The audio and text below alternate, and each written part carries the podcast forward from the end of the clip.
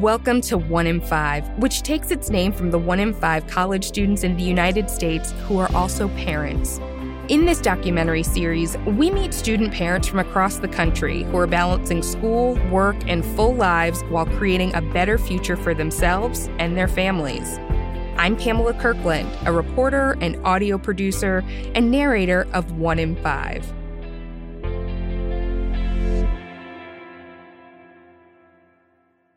In this episode, we meet Savannah Steiger in Harrington, Maine.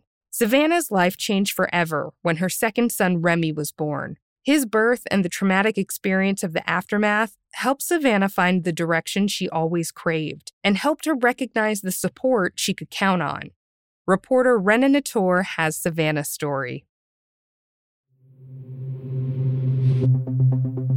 It's 2018 Savannah Steiger is a student parent taking college classes near her home in the small fishing town of Harrington, Maine.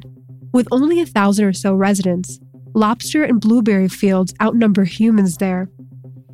Savannah's also a few weeks shy of her due date for her second child, a boy she's decided to name Remy, when one day, while swimming laps, Savannah feels a sharp pain shoot across her stomach. I didn't know what that pain was, and I just kind of ignored it. I was like, oh, it's probably a ligament. And then the next day, I remember I was making jam and I went to class, and then I slept horribly. Like I had a night, I had nightmares. I just couldn't get to sleep. I was uncomfortable. And I woke up that it was a Friday morning and I called my friend and I was like, I haven't felt the baby move at all. I don't know what's happening. That shooting sharp pain, Savannah would later learn, was her placenta detaching. The medical term for it is placental abruption, and it's a rare but very serious complication because it can suddenly deprive the baby of oxygen and nutrients. And because it can lead to heavy bleeding, Savannah's life was in serious danger too. Savannah remembers everything that followed happened very quickly. She rushed to the hospital. Doctors performed an emergency C section, but the baby's vital signs were dire. He stopped breathing several times and had to be resuscitated. They would need more sophisticated equipment to save him. Baby Remy, only minutes out of the womb, was put on a medical helicopter and sent to the closest hospital with a fully equipped neonatal intensive care unit. It was a two hour car ride away. I think I remember hearing the helicopter. I have very vague memories of it. And then they put him on a cold pad which kept him cold for three days. I got to be transferred to the hospital that he was at. And then my husband later that night took me to the NICU. In the NICU, doctors inform her that baby Remy had suffered a stroke, and they found injuries from that stroke in two areas of his brain. After seeing her newborn hooked up to a web of tubes and machines, Savannah braces for the worst.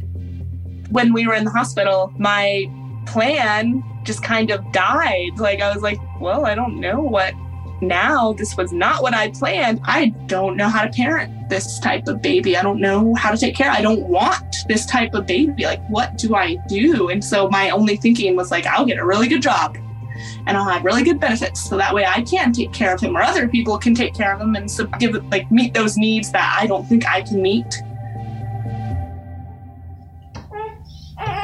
Savannah feared her son would need extensive, around the clock care, that he would never be able to fully take care of himself. But time has clarified these worries. Do you want this? Yeah. Okay, go out there with it. Today, baby Remy is two years old with chubby cheeks and bright blonde hair, and he has recovered beautifully from his turbulent entry into the world. Ma. He's fine, as far as I can tell. I mean, he walks into stuff, but I think that's just because he's two. But for Savannah, Remy's traumatic birth marked a turning point in her life. It imbued her with a sense of purpose, a kind of serious mindedness that she didn't have before. When it came to school, for instance, Savannah's interests had always waxed and waned.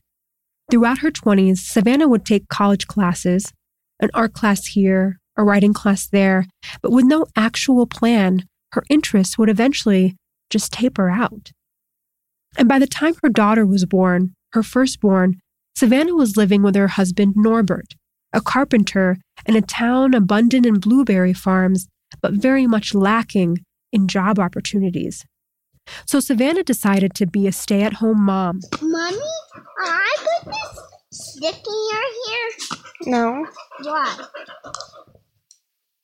Why? because I don't want it in my hair. But it's not dirty. But after a few years, her interest in that began to taper off too. So the next letter is N, N, N. Like Norbert. Don't put pencils in your mouth. Well, today I cleaned the house and did these chores and grocery shopped, but I also built this fort with Ocean and we climbed some rocks and she learned her letters. School had always been an antidote of sorts for Savannah, something she could turn to when she needed a change, when she was looking for something more. But going back to school this time, now with a young child to care for, was an expense she just couldn't afford. Since Norbert's job is very seasonal, their budget needs to stretch to cover those slow winter months, which means expenses like tuition and childcare just didn't make it into their budget. But Savannah's friend told her about a potential workaround to her predicament. It's a program called Family Futures Downeast, or FFD for short. And their goal is to help low income mothers go back to school as a way to reduce poverty in Washington County, Maine, where Savannah lives. And I was like, I should try that. And so um, I did. So Savannah applied and was accepted to FFD in 2018. She was one of 10 participants accepted into the program that year. FFD officially launched in 2016, designed from feedback from parents like Savannah. Charlie Martin Berry was involved in those early framing conversations. They said it has to look and feel like this. If we're going to go to college, we have to have help with transportation. We have to have real good childcare, not just any childcare. Um, we don't have laptops, we don't have internet, but we also really heard the other types of barriers that were more social or emotional ones. Like people didn't, they didn't have anybody cheering for them. So we heard both types of barriers and knew we needed to build responses to those things. So if they said they needed childcare, the program had to include childcare. They said they needed transportation supports, the program had to include flexible funds for gas cards and car repairs. The importance of childcare cannot be overestimated here, but these kinds of supports are often absent from college campuses. Even though student parents make up 22% of college undergrads nationwide, a 2017 analysis by the Institute for Women's Policy Research showed that from 2005 to 2015, access to campus childcare actually declined in 36 states. In a 2016 Urban Institute report, about half of low income student parents with children ages 5 or younger relied exclusively on family members to care for their children while they were at work or at school. But if family is unavailable or too far away, the odds of a student parent being able to succeed and even just finish school can drop drastically from there. Over at FFD, it was not only important that they provide childcare to participants, but high quality childcare as well. Here's Savannah. When you start with them, you have two nights a week that you have class. And what you do is you go to campus, and both campuses, because there's two campuses, have a child care center. And you take your child to the center and you get to have dinner. They prepare dinner for you. So you have a family meal that you sit down and eat together. And then you go to class and you leave your child there. And um, for me, since my baby was new, like I got to take him to class until he was six weeks old. And um, then I would leave him in the infant toddler room. It was just like a beautiful thing. There were moms there. Like two of the moms both had five kids. And they knew like they could come to class and like their kids were fed and then they were like entertained. And like while we got to do things and it was like, it was really good. Like I think every child that has been in the program has like shown growth in all different ways. Like they, I think they keep track of it. Today, FFD accepts about 25 families annually into the program across two college campuses in Washington County, Maine. Participants must have a child under eight to qualify and be within 200% of the federal poverty line, which for a family of four is around $50,000 a year. They also provide gas cards, financial planning, and help tackling all those curveball costs that can quickly derail a goal when money is tight. Things like medical expenses, housing issues, and even car repairs.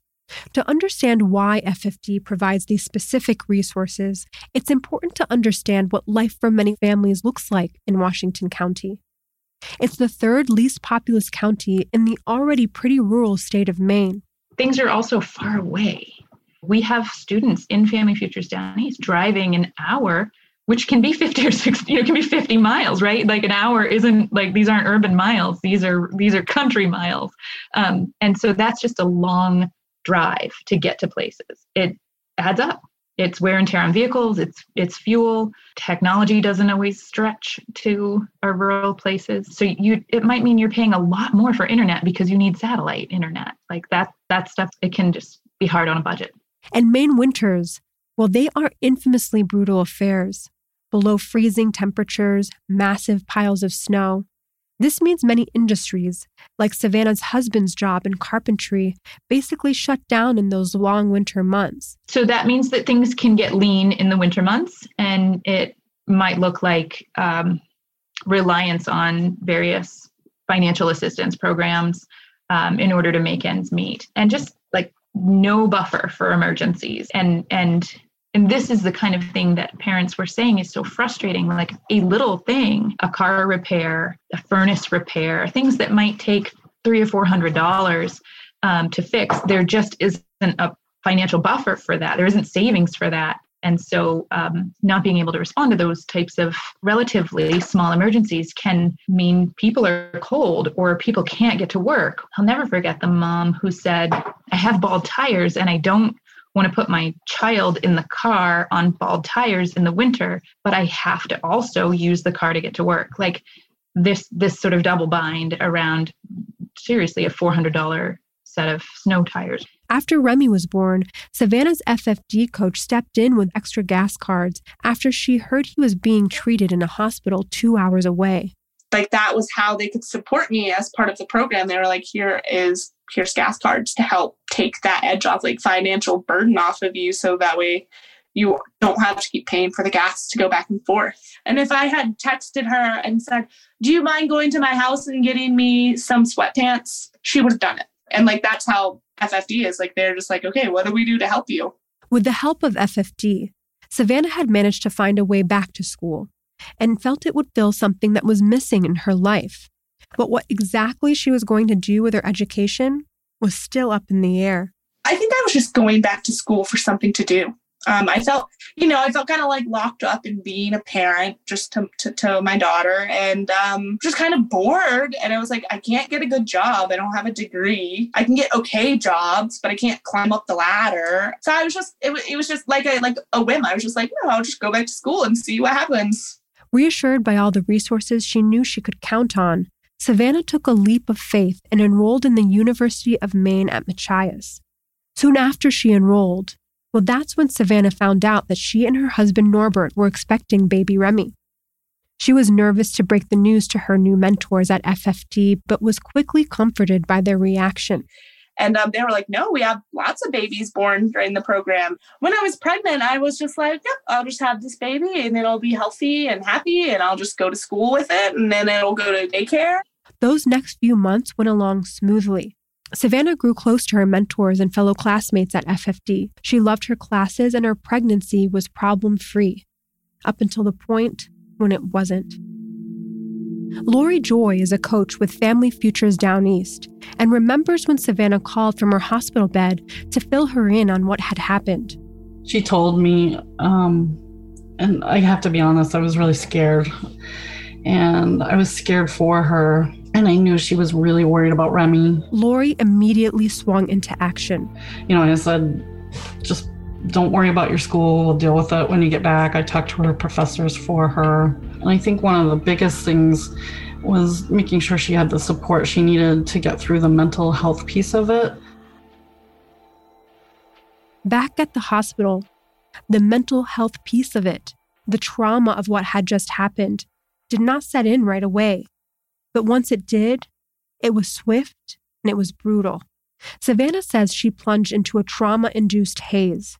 I shook a lot. Like for two weeks and even longer, I just shook all the time. I do remember one of his nurses um, telling me, well, I'm going to change his diaper later. If you want to come help, and you can do it. And I was like, yeah, okay, I do. And then I went back to my room and I like fell asleep and I just never went back. And the nurse came and was like, Hey, I just wanted to make sure you were okay. You never came back to see Remy. And I was just like, Yeah, I was asleep and um, I didn't want to. So Savannah herself was in the hospital for just three days, but baby Remy remained in the hospital's NICU for nine days. While she was in the hospital, someone, perhaps recognizing she might be in crisis, asked Savannah a simple question. Somebody, I don't remember who, was just like, Well, are you okay? And I was just like, No, I need to talk to somebody. I can't. I, I just can't function. And like within minutes, they had a social worker that who just sat there and listened to me and helped me sort out my feelings. And I just like realized like I want to do that for people. That experience gave Savannah a newfound purpose to be a counselor. It took a while to know what the repercussions might be from baby Remy's brain injuries. Doctors monitored every milestone closely. Thankfully, Remy consistently met these milestones. But the first two years of his life were a blur of doctor's appointments, specialist visits, and close medical monitoring. When Savannah returned to school after Remy's birth, her coach Lori Joy noticed a change in her almost immediately. She was extremely traumatized, scared to let go of the baby at all. Definitely wasn't her bubbly self. She was very drained, tired, scared, worried. It was not the Savannah I knew, and that's why I knew she needed help. So I picked up on that pretty quick, and so did her instructors. So we just really supported her any way we knew how. Savannah remembers how Lori, her classmates, and others at Family Futures Downeast really showed up for her. If I hadn't been in FFD, I would not have gone back. I just could, like, I was like in this, I was like, I can't do it. And I remember my coach, like, gave me a bunch of gas cards and was checking in on me all, like, every other day. It gave me another reason to go because I didn't want to let them down because I was like, they took a chance on me. They signed me up. They're like, you know, they're providing that childcare for the kids at night and they fed us dinner there and they gave me gas cards and they paid for my books and like, you know, like they're really rooting for me. Savannah says this traumatic experience was one reason she chose to major in psychology. I want to like help people like me that needed some help and maybe didn't get it in the ways that they needed it. Like when I was a teenager, I think I could have had a different counselor or something would have made that better. And then for like people who have been through trauma, like I was in this traumatic place and I needed help and I got it. And like I've seen what it does. Since she's gone back to school, Savannah has also become an advocate for student parents like herself. One of the requirements is that we want to hear from a student parent. She is currently a parent advisor with Ascend at the Aspen Institute. I'd like to invite Savannah back for the Q&A portion. Part of Savannah's role is to work with a group of other parent advisors to design and implement the Parent Powered Solutions Fund. It's a grant program that provides funding to community organizations across the country with a mission to support students raising families while attending school. For Charlie Martin Berry, a kind of fairy godmother to FFD, it is Savannah's unbridled enthusiasm that stands out day after day, year after year. Every opportunity that we've offered Savannah, she has seized. She has just she has just grabbed these opportunities. Um, so when we said, "Do you want to go to Aspen? Would you like to be part of this?" It was absolutely yes. Um, would you be willing to serve on the policy committee? It was absolutely yes. She's she's going places. For Savannah, it was it was amazing work, and it was the first time I'd ever done anything like that. And um, I'm so happy to have been a part of it. Like it's it's been life changing. Savannah is on course to graduate with a bachelor's in psychology in winter 2021. After she graduates, she plans to work as a school counselor. I have been in counseling since I was probably like 15 or 16. And when I was a teenager being counseled, I'll be honest, like I lied to my counselor every time I went. And it was not a productive thing for me and one of the groups of people that I want to do it for like just so badly are like our youth, like our teenage, like preteens and teenagers. Like I love them. They are like so hormonal and they have so much to say and they know what they want. And now Savannah knows too.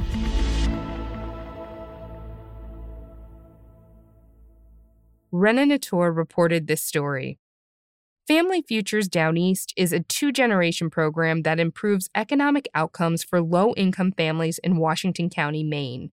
Learn more about their work at familyfuturesdowneast.org. Post Secondary Success for Parents Initiative, or the PSP Initiative for short, is a partnership between Ascend and Imaginable Futures within the Aspen Institute. Savannah is a parent advisor for that initiative, informing their work through her lived experience.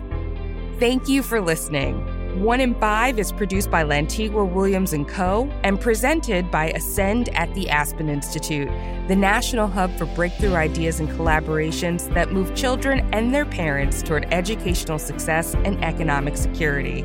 To learn more about student parents and resources for them, visit ascend.aspeninstitute.org and follow at Aspen Ascend on Twitter. Virginia Lora edited this episode. Sound design and mixing by Michael Aquino. Alexis Williams is the Ascend producer on the show. Cedric Wilson is our lead producer. Our theme song is Ascenders by Kojin Toshiro, who also contributed to mixing. Sarah McClure, Ryan Katz, and Erica Hellerstein fact check the series. I'm Pamela Kirkland. Subscribe to One in Five on Apple Podcasts, Spotify, Amazon Music, or wherever you listen to your favorite podcasts.